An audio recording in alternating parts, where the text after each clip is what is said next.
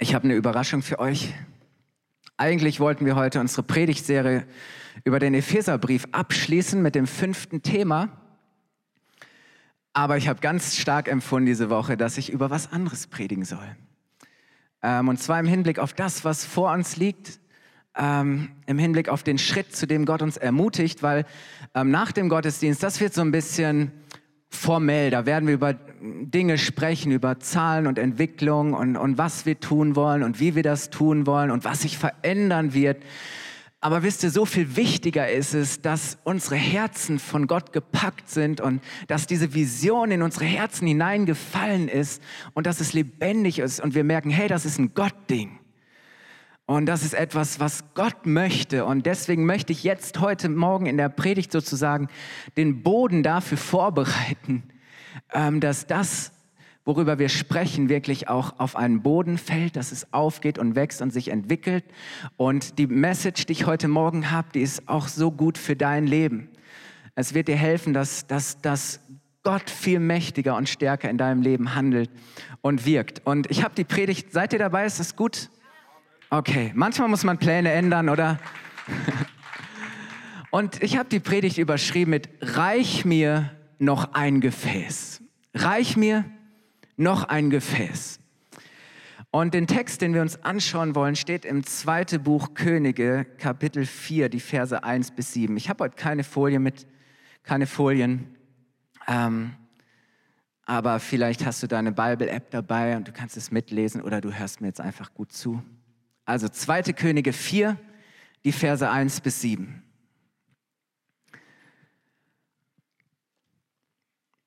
Und eine von den Frauen der Prophetenjünger flehte Elisa an. Dein Diener, mein Mann, ist gestorben. Und du selbst weißt, dass dein Diener den Herrn gefürchtet hat. Nun aber ist der Geldverleiher, der Gläubiger gekommen, um sich meine beiden Kinder als Sklaven zu holen. Was für eine dramatische Situation. Da sprach Elisa zu ihr, was soll ich für dich tun? Sag mir, was du im Haus hast. Und sie sagte, gar nichts hat deine Sklavin im Haus, außer einem kleinen Krug mit Öl. Da sprach er, Geh, erbitte dir draußen von allen deinen Nachbarn Gefäße, leere Gefäße, nicht zu wenige. Dann geh heim, verschließ die Tür hinter dir und deinen Söhnen und gieße Öl in alle diese Gefäße und was voll ist, das stell beiseite.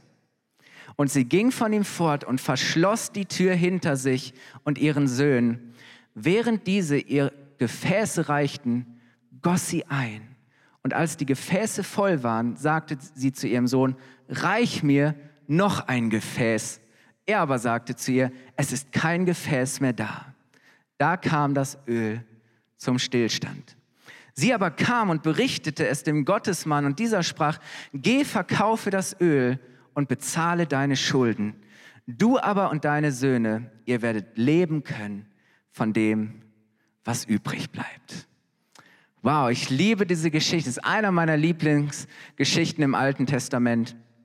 Ähm, und ich glaube, dass, dass jeder von uns sich darin wiederfinden kann. Da ist diese Frau mit ihrer Familie und sie leben für Gott. Das heißt, dass sie Gott fürchten und ehren.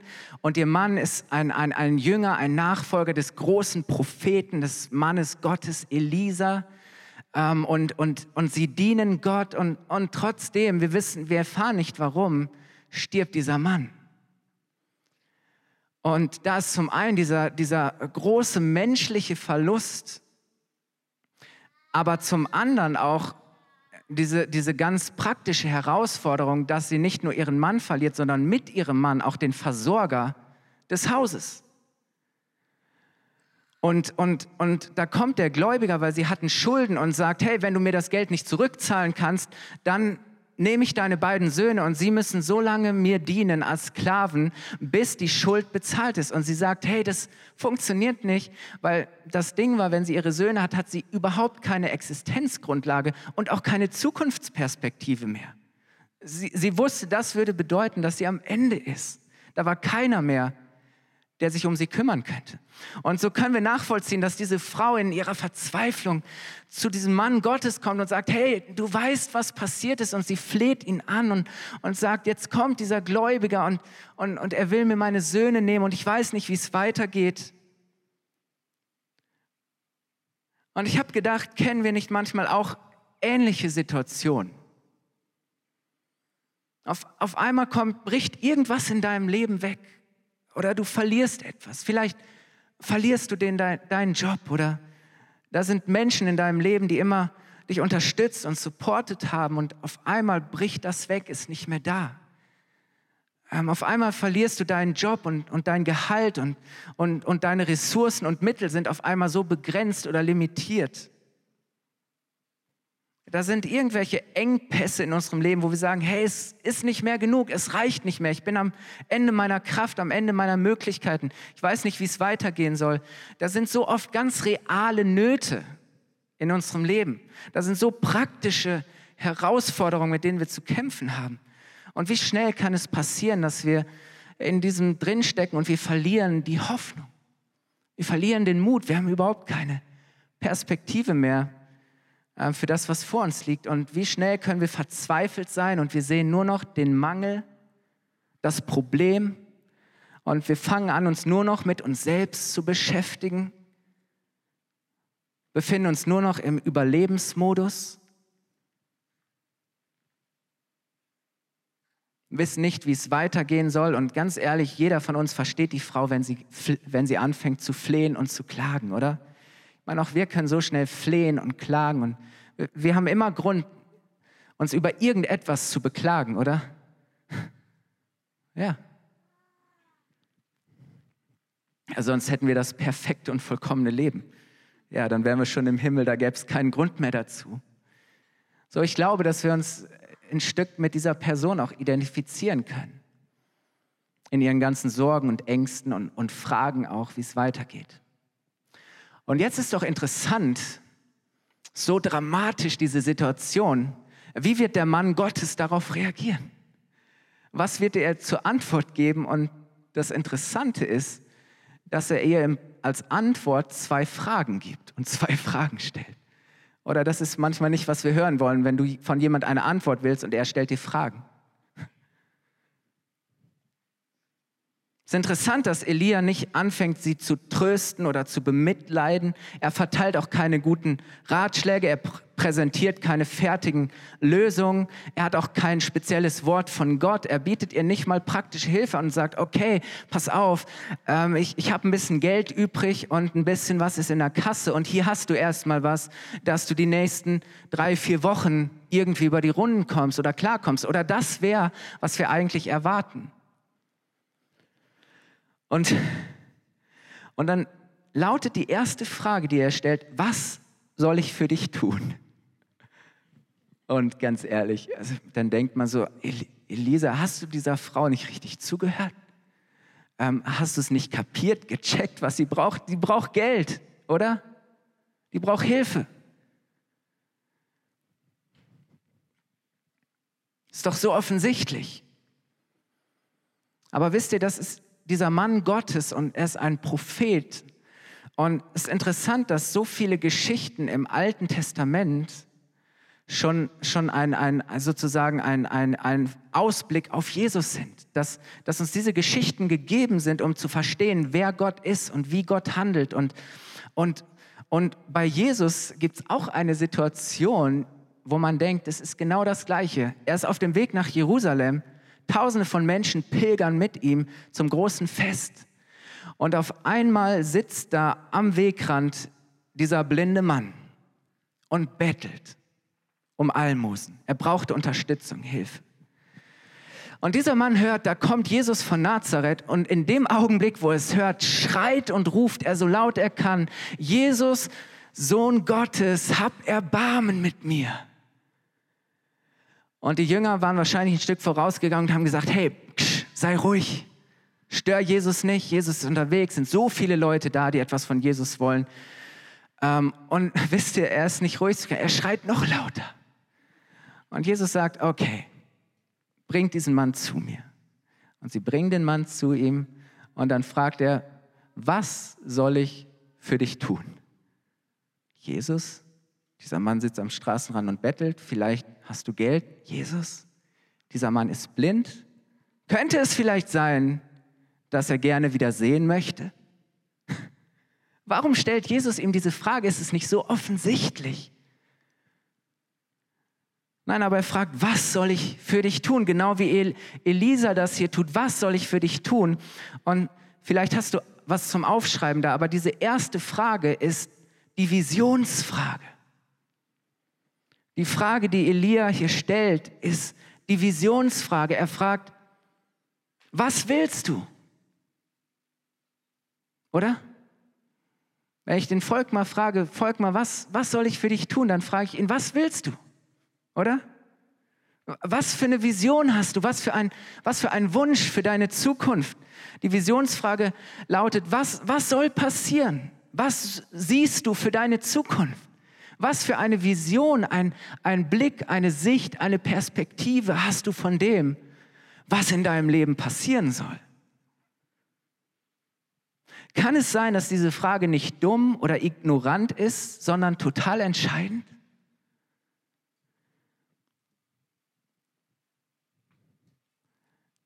Die Frage ist, ob du für dein Leben eine Antwort auf diese Frage hast.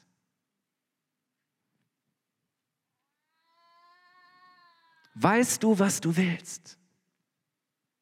Gerade jetzt in deinem Leben, weißt du, was du willst? Was willst du? Was soll geschehen? Hast du ein, eine Vision, ein Ziel, etwas, wo du hin willst? Wer möchtest du sein? Wie möchtest du leben? Was soll Gott in deinem Leben tun und verändern? Hast du eine Vision? Wie lautet deine Antwort auf diese Frage? Was willst du? Das ist die Visionsfrage. Aber so oft sind wir entmutigt und frustriert und besorgt, dass wir aufgehört haben zu träumen, dass wir aufgehört haben, Antworten auf diese Frage zu suchen. Was ist deine Antwort auf diese Frage? Was willst du? Es ist so wichtig, dass wir Vision haben, dass wir nach vorne schauen, dass wir ein, ein, etwas sehen von dem, was Gott in der Zukunft tun soll. So wichtig, dass du eine persönliche Vision hast und genauso, dass wir gemeinsam eine Vision als Kirche haben, oder? wenn wir an die Zukunft denken, was sehen wir? Was soll Gott tun? Was möchten wir, dass er tut? Das ist die erste Frage, die Visionsfrage. Und die zweite Frage, die er stellt, lautet, was hast du im Haus? Was hast du im Haus? Das ist auch eine interessante Frage, oder? Die erste Frage ist, was willst du? Und die zweite Frage ist, was hast du? Was hast du in deinem Haus? Und das ist die Bestandsfrage. Das ist die Bestandsfrage. Wo stehst du gerade? Was ist dein Standpunkt? Was ist deine Ausgangssituation? Was hast du? Was, was kannst du gerade tun? Was kannst du geben? Welche Ressourcen und Möglichkeiten hast du? Und jetzt ähm, gibt die Frau eine Antwort, die auch mir so vertraut klingt. Wisst ihr, wenn Gott mich fragt, was hast du? Dann antwortet, dann, dann möchte ich immer antworten, Herr, ich, ich habe gar nichts. Ich habe gar nichts, außer, ja, ich kann vielleicht ein bisschen reden und ich, außer ich bin vielleicht ein bisschen musikalisch oder aber oder wie antwortest du auf die Frage, wenn, ich jemand, wenn, wenn Gott dich fragt, was hast du? Und so oft sagen wir, Herr, was, was habe ich schon? Was habe ich zu geben? Es ist zu wenig, es reicht nicht, es ist nicht, was nötig ist, es ist nicht das, was gebraucht wird. Ich habe gar nichts, außer, okay, also das und jenes kann ich tun und, und darin bin ich vielleicht nicht so schlecht und okay, das und das habe ich mal gemacht und viele Leute haben gesagt, hey, wow, super toll. Und ich bin vielleicht ein bisschen kreativ und, und kann toll gestalten und machen oder hey, ich bin, ich, ich habe eigentlich gar nichts, aber ein bisschen handwerklich bin ich oder versteht ihr? Was hast du? Gar nichts. Außer, sagt sie, ein kleiner Krug mit Öl. Das war alles, was sie hatte, ein kleiner Krug mit Öl.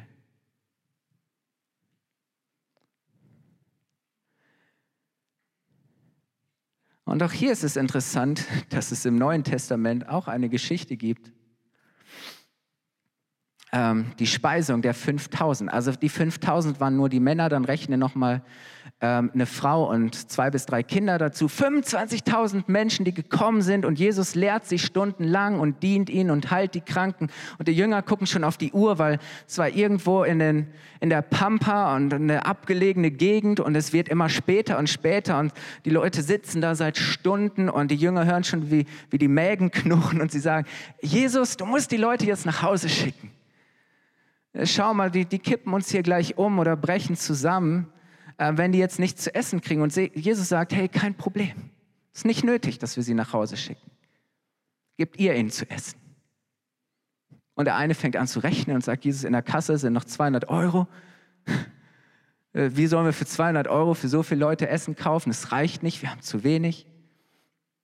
Ähm, und, und dann heißt es aber, dass Jesus ihnen die Frage stellt, was habt ihr? Was habt ihr? Geht und seht nach. Und dann gehen die Jünger mal los und gucken, was ist überhaupt da. Und das ist dieser Junge, oder? Mit einer Pizza, Thunfischpizza. Und sie kommen wieder und sagen, Jesus, wir haben nur eine Pizza es war die beste der Stadt, weil Vito die gemacht hat, aber wie sollen wir damit so viele Menschen satt bekommen? Aber genau die gleiche Frage, wie viel habt ihr? Geht und seht nach. Und die Jünger kommen genauso und sagen, Jesus, wir haben nur, wir haben nichts, wir haben zu wenig. Das ist doch so oft unsere Antwort. Und wisst ihr, das ist die Spannung, in der wir so oft leben. Da ist diese Frage, was willst du? Und die Vision, das, was wir sehen, was unser Traum, unser Wunsch ist. Und wir sagen, hey, so möchte ich leben. Das möchte ich erreichen. Dahin möchte ich mich entwickeln. Das möchte ich, dass es passiert. Und, und wir haben die Vision. Und dann schauen wir auf das, was wir haben. Oder auf den Bestand, auf die Ausgangslage, die Situation. Und wir leben in dieser Spannung und sagen, hey, das, was ich habe, wird mich niemals dahin bringen. Es wird niemals reichen, um dahin zu kommen, wo ich hin möchte. Es ist zu wenig.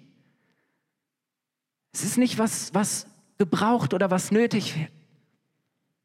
Das ist diese Spannung zwischen, zwischen dem, wie es sein soll und dem, wie es ist. Das ist die Spannung zwischen der Vision von der Zukunft, die wir sehen, und, und der Gegenwart, in der wir leben, oder? Und dann kommen wir eben zu dieser Einschätzung, dass wir sagen, unmöglich, funktioniert nicht, reicht nicht. Und diese Frau äh, gibt sozusagen eine Bankrotterklärung ab und sagt, Jesus, also, also Elia, ich, ich habe nichts außer diesem kleinen Krug Öl. Und was tut Elia? Er fordert sie zu einem ganz praktischen Schritt auf, zu einer Aktion.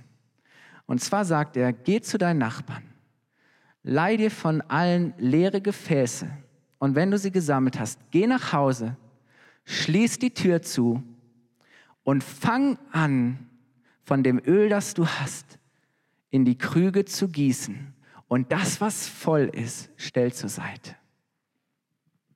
Oder? Ich meine, da gehört schon, das ist schon mal so der erste Glaubensschritt, oder? Du gehst los und sagst, hey, kannst du mir, kannst du mir helfen? Kannst du mir etwas leihen? Kannst du mir etwas gehen? Du leihst dir eine Idee, du, du holst dir Inspiration, ähm, du, du schaust, dass du irgendwie äh, Dinge vorbereitest. Das kostet schon viel Glauben. Aber der eigentliche, der größte Glaubensschritt kommt erst noch. Wisst ihr, als diese ganzen Töpfe vor ihr stehen, dann nimmt sie ihren kleinen Krug Öl. Und ich stelle mir vor, wie sie vor diesem ersten Krug steht und, und sagt, wirklich, kann das funktionieren, ganz ehrlich?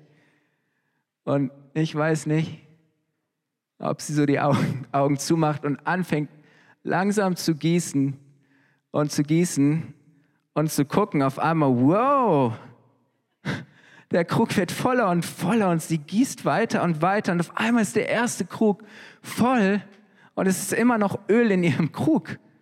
Und ich kann mir vorstellen, dass sie sagt, wow, das ist verrückt, crazy. Vielleicht funktioniert es ja auch noch beim zweiten Krug, oder? Und sie fängt wieder an und diesmal schaut sie nicht weg, sondern sie guckt rein und sie fängt an weiter zu gießen und das Öl fließt und fließt und dieser zweite Krug füllt sich und füllt sich, bis er voll ist und sagt, hey cool, das dritte Gefäß und sie fängt an richtig schwungvoll reinzugießen und sagt, ja, das funktioniert, wow, vierter Krug, fünfter Krug, Sechster Krug, es fließt und fließt und fließt und ich weiß nicht, wir erfahren nicht, wie viele Krüge sie hat. Irgendwann ist sie beim zwölften Krug und, und sie ist so richtig in Schwung und das Öl fließt und fließt und fließt und auf einmal sagt sie zu ihren Söhnen, bringt mir noch mehr Krüge und dann sagen sie, wir, wir haben keine Krüge mehr. Dann heißt es, in dem Augenblick hörte das Öl auf zu fließen. Aber solange leere Gefäße da waren, kam das Öl nicht zum Stillstand. Und ihr Lieben, das ist, das ist Glauben, das ist, wozu Gott uns ermutigt. Ich weiß nicht, was die Frau gedacht oder gefühlt hat, ob sie sich dumm dabei vorkam, ob sie gedacht hat, das ist crazy und verrückt. Hier der kleine Krug Öl und 20 große Krüge. Aber sie fängt einfach mal an und sie merkt, es funktioniert und etwas passiert und Gott wirkt und das Öl fließt. Und mit jedem Krug gewinnt sie mehr Zuversicht. Und sie sagt, wenn es Gott bei diesem getan hat, dann wird es auch beim nächsten tun. Wenn Gott es hier getan hat, dann wird es genauso hier tun. Und, ich, und mit jedem Mal wächst ihre Zuversicht und ihr Vertrauen darin, dass Gott das Unmögliche tun kann. Und dafür, dass er so, dafür sorgt, dass es reicht. Und wisst ihr, Gott wird immer füllen, was wir ihm geben wenn wir die Vorbereitung treffen und tun, was wir tun können, wenn wir bereit sind, ihm unser bisschen Öl, unseren kleinen Krug mit Öl, das, wovon wir denken, es ist nicht der Rede wert, es ist nichts, was einen echten Unterschied machen kann, wenn wir bereit sind, es zu geben und das wenig, das wir haben, auszugießen, dann wird er es auf übernatürliche Art und Weise gebrauchen und er wird das, was wir ihm hingeben, füllen. Und deswegen ist das so eine Einladung, gib Gott dein leeres Gefäß, was auch immer in deinem Leben leer ist, was auch immer Gott füllen soll. Hab Vertrauen, dass er das, was leer ist, füllt. Fang an zu gießen. Einfach zu geben, was du hast. Gott verlangt von dir nicht etwas zu geben, was du gar nicht hast oder geben kannst. Er verlangt, dir, ver, verlangt von dir nicht etwas zu tun, was du nicht tun kannst. Weißt du, vielleicht bist du im Studium und denkst, alle anderen sind schlauer und intelligenter als ich, alle anderen sind privilegierter und haben viel bessere Voraussetzungen. Und Gott sagt, hey, vertrau mir einfach. Tu, was du kannst. Gib, was du hast. Und du wirst sehen, wie Gott Erfolg schenkt, wie Gott treu ist. Und das kannst du auf andere Bereiche deines Lebens genauso übertragen. Wisst ihr, unser Problem ist, wir bitten Gott meist erst zu füllen, damit wir gießen können. Oder? Wir sagen, Herr, also bitte erst füll mal bis oben, bis zum Rand. Und dann, wenn ich den Eindruck habe, dass es reicht und genug ist, dann fange ich an zu gießen. Aber Gott sagt, äh, äh, fang an zu gießen und während du gießt, werde ich füllen oder? Aber wie viele Dinge geschehen nicht in unserem Leben? Wie viele Dinge geschehen nicht in unserer Kirche, weil wir erst sagen, wir haben nicht, was nötig ist. Wir haben nicht, was gebraucht ist. Wir haben zu wenig Ressourcen, zu wenig Mittel. Wie oft sagen wir, Herr, du musst erst füllen und mehr geben, damit wir dann irgendwann, wenn wir den Eindruck haben, dass es genug ist und reicht, anfangen können, mehr zu tun. Aber Gott sagt, fang an zu gießen. Und während du gießt und gibst, was du hast und tust, was du kannst, werde ich dafür sorgen, dass es reicht, dass es mehr als genug ist. Und ich werde füllen und füllen und füllen. Amen. Ja. Gott sucht nach leeren Gefäßen, die er füllen kann. Leere Gefäße. Er braucht Menschen, die bereit sind zu geben, was sie haben, damit er dafür sorgen kann, dass es nicht aufhört zu fließen. So wichtig, dass wir in diesen Fluss Gottes hineinkommen. Und dann erleben wir, wie er aus unserem zu wenig ein mehr als genug macht. Oder die Jünger. Was werden die gedacht haben, als Jesus sie mit fünf Broten und zwei Fischen losschickt und sagt, macht mal diese 25.000 Menschen satt. Oder? Aber sie fangen an, das bisschen zu nehmen und es zu brechen und zu geben. Und während sie es geben und austeilen, vermehrt Gott es auf wunderbare Weise. Und am Ende sind nicht nur alle satt, sondern es sind noch zwölf Körbe übrig. Ja. Das ist, wie Gott mit uns arbeiten möchte. Und dann kommt diese Frau und sie sagt zu ihrem Sohn, reich mir noch ein Gefäß. Er aber sagte zu ihr, es ist kein Gefäß mehr da. Da kam das Öl zum Stillstand. Ist er aber, solange leere Gefäße da sind, wird Gott nicht aufhören zu füllen. Solange wir immer wieder neu sagen, Herr, hier ist ein leeres Gefäß und wir fangen an, hinein zu gießen und hinein zu investieren und im Glauben zu handeln und zu tun, was er sagt, wird Gott dafür sorgen, dass das, was leer ist, voll wird. Ja, das ist so. Und wisst ihr, als Kirche hat Gott uns eine Vision geschenkt, dass Menschen, die verloren sind, mit Gott versöhnt werden und zu leidenschaftlichen Nachfolgern von Jesus werden. Und wir haben, sprechen mit euch immer wieder darüber, dass wir sagen, wir wollen, dass Gott dass Menschen Gott kennenlernen und Gott begegnen am Sonntagmorgen. Wir wollen einen Gottesdienst feiern, der, der, der, den wir so vorbereiten und wo wir tun, was wir können, um etwas vorzubereiten, was Gott füllen kann. Dass es Menschen leicht fällt, diesem Gott zu begegnen und zu verstehen, dass er sie geschaffen hat, einen genialen Plan für Leben hat und sagen, hey, fang an mit Jesus zu gehen und Jesus zu folgen. Und, und wir wollen, dass Menschen echte Freiheit erleben, Veränderung in Beziehung, in Gemeinschaft mit anderen durch Kleingruppen. Wir wollen Menschen durch Next Steps am Sonntag zeigen, hey, Gott hat dich wunderbar geschaffen. Er möchte Beziehung mit dir. Wie kannst du das leben? Wie hat Gott dich gemacht und wo ist der Platz, den er für dich vorbereitet hat, dass du deine Bestimmung leben kannst? Und ihr Lieben, so, so, so haben wir angefangen, einen Gottesdienst zu feiern und, und zu sagen, Herr, du siehst diesen Raum und diese Räume und, und, und wir bereiten uns vor am Sonntagmorgen und wir bereiten das Café vor und wir bereiten Flyer vor und, und das Lobpreisteam bereitet sich vor und, und, und, und wir wollen einfach Menschen dienen und ihnen zeigen, dass sie von Gott unendlich geliebt sind. Wir wollen einfach ein, ein, einen Raum schaffen, aber wir können den nicht füllen, Herr. Wir gießen einfach nur hinein und sind bereit, zu hinein zu investieren, was wir haben, was du uns anvertraut hast an Gaben. Aber Herr, das wird niemals reichen. Du musst diesen Raum füllen. Und wisst, ich bin Gott so dankbar, dass wir in den letzten Monaten erleben, wie Sonntag für Sonntag mehr und mehr Menschen kommen. Noch vor einem Jahr saßen hier sonntags morgens 40 bis 50 Menschen weniger. So, wir haben zum Teil Sonntage, wo über 200 Menschen an einem normalen Sonntag hier sitzen und wo wir keine Stühle mehr haben, die wir stellen können. Und wir durften erleben, dass Gott gnädig ist und er hat diesen Raum gefüllt, jeden Sonntag mit, mit neuen Menschen. Und Menschen sind Gott begegnet und wir bekommen so viel ermutigendes Feedback, wo Menschen sagen, wow, ich bin Gott begegnet und wir sehen, wie Menschen anfangen, fangen Schritte mit Jesus zu gehen und sich taufen zu lassen und, und zu dienen und eine Kleingruppe zu besuchen und, und, und wie sie etwas auf einmal von dem entdecken, wozu sie bestimmt sind. Und so viele Wunder passieren. Das begeistert uns.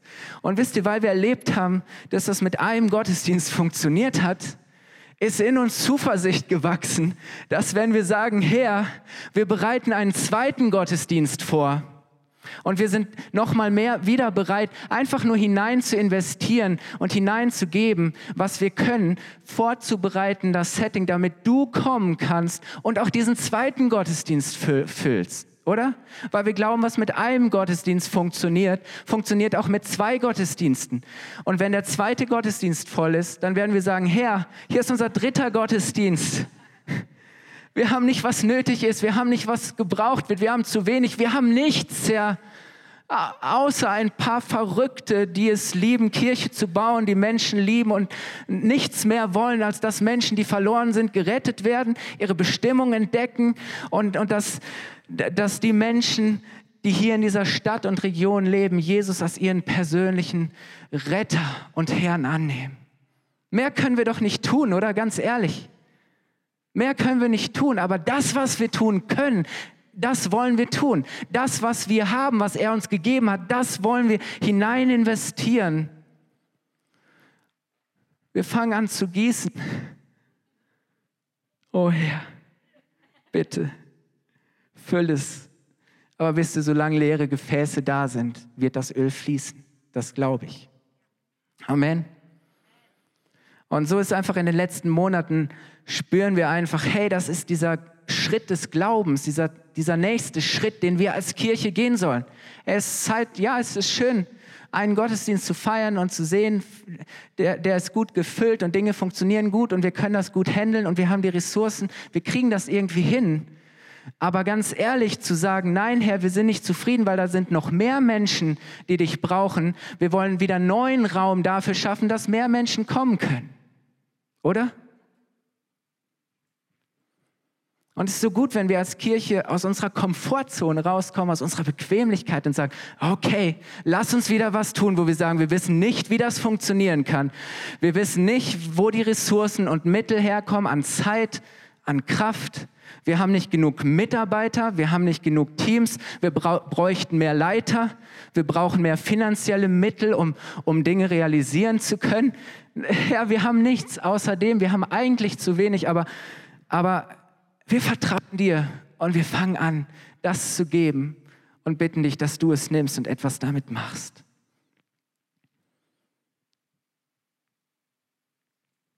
Glauben wir, dass wenn wir geben, was wir haben, er dafür sorgt, dass es nicht nur reicht, sondern mehr als genug ist? Ja. Glauben wir. Glaubst du das für dein Leben? Ich möchte euch einladen, aufzustehen und vielleicht kann das Klavier uns noch ein bisschen im Hintergrund begleiten.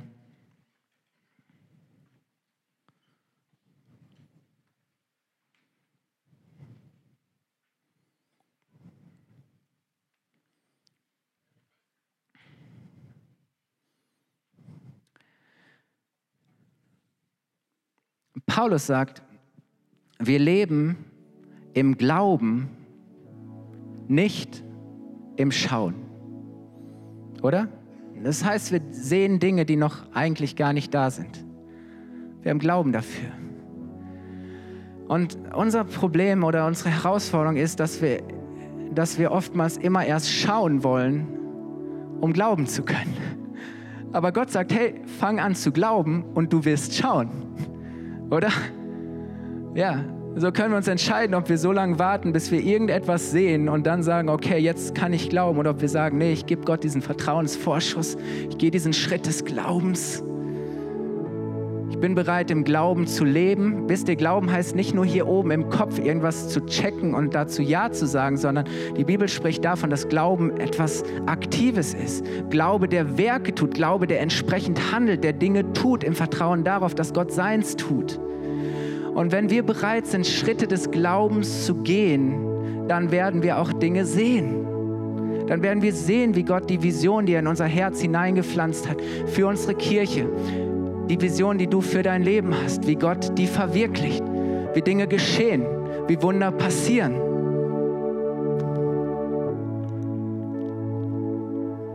Und wisst ihr, deswegen wollen wir Dinge vorbereiten und sagen, ja, ich fange an, mich vorzubereiten auf das, was Gott tut. Weil das Maß unserer Vorbereitung drückt das Maß unserer Erwartung aus. Oder wenn ich nicht erwarte, dass wenn ich gieße und investiere, Gott etwas füllt und damit etwas tut, dann brauche ich auch keine leeren Gefäße hinstellen. Aber wenn ich das glaube, dann bereite ich alles dafür vor, dass er kommen und Wunder wirken kann. Und was du Gott gibst und ihm hinhältst im Glauben und Vertrauen, was du bereit bist hinein zu investieren, das wird erfüllen. Und deswegen möchte ich am Ende des Gottesdienstes nochmal diese zwei Fragen stellen. Was willst du? Was willst du? Gott stellt dir heute Morgen diese Visionsfrage. Was siehst du? Was soll geschehen? Wie willst du leben? Was soll Gott füllen? Was willst du? Wovon träumst du? Wo ist in dir eine Sehnsucht, ein Vakuum, etwas, wo du sagst, Herr, ich wünsche mir so sehr einen Partner. Füll diese Leere in meinem Leben. Sagst, Herr, ich bin gerade so leer und habe keine, keine Vision, Hoffnung, aber Herr, komm und füll das. Wie sagst du, Herr, da ist dieser Kinderwunsch und Kindertraum in meinem Leben. Wir haben alles versucht und getan, was wir tun können. Aber es reicht nicht. Aber Gott, wir vertrauen dir.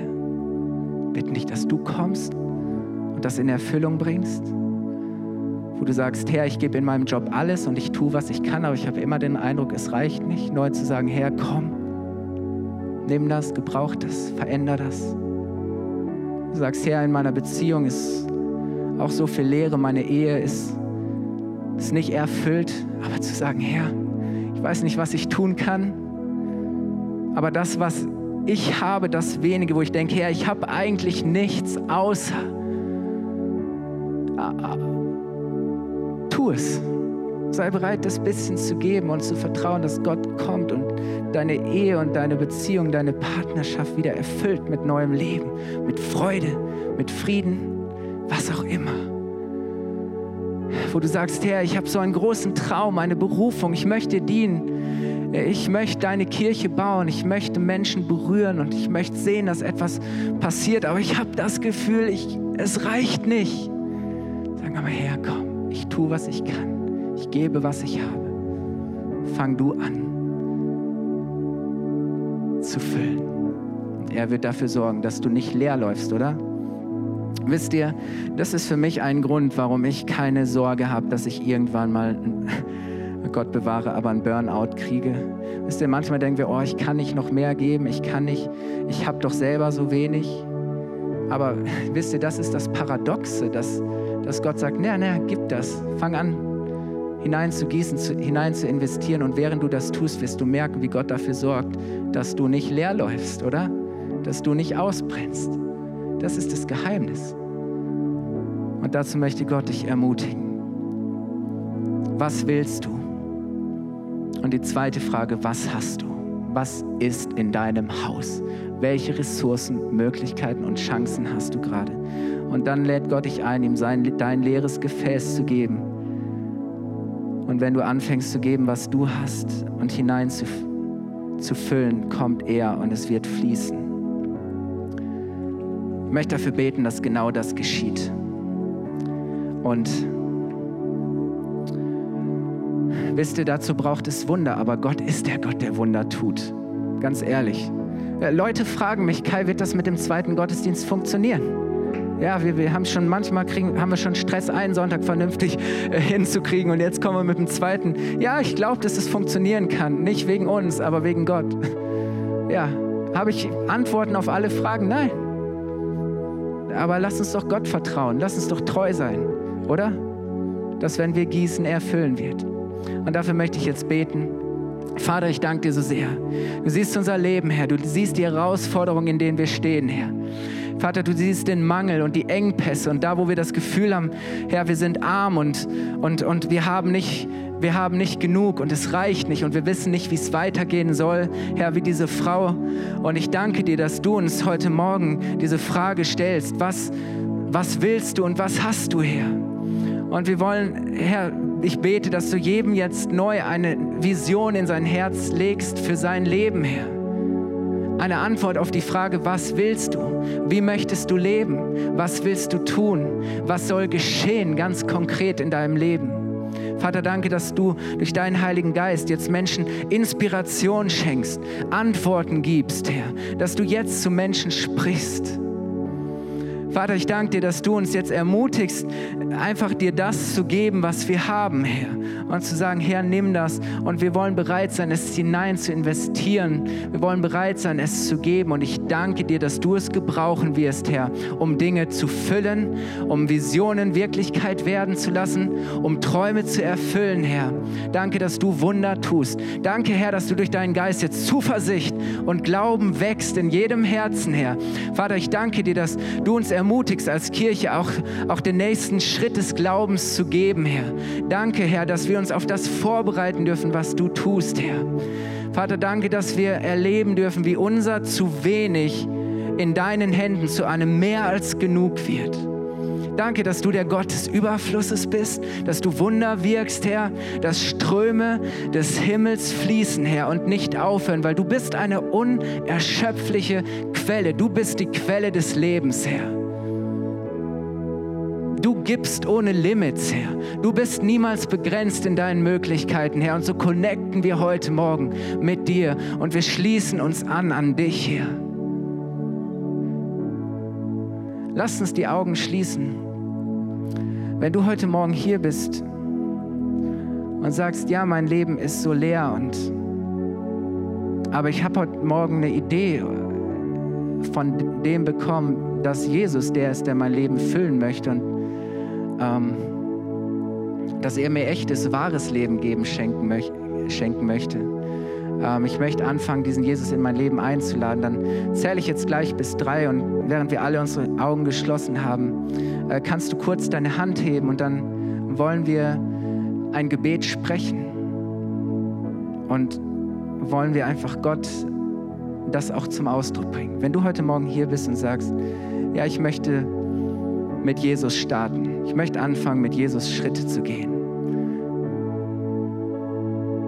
Dann heb doch jetzt gleich deine Hand. Eins, zwei. Wenn du das bist und ja sagst, heb ganz kurz deine Hand als ein Zeichen. Jetzt. Danke. Danke. Danke, Jesus. Danke, Jesus. Danke. Lass uns gemeinsam beten. Ich werde vorsprechen und und lass uns gemeinsam dieses Gebet nachsprechen.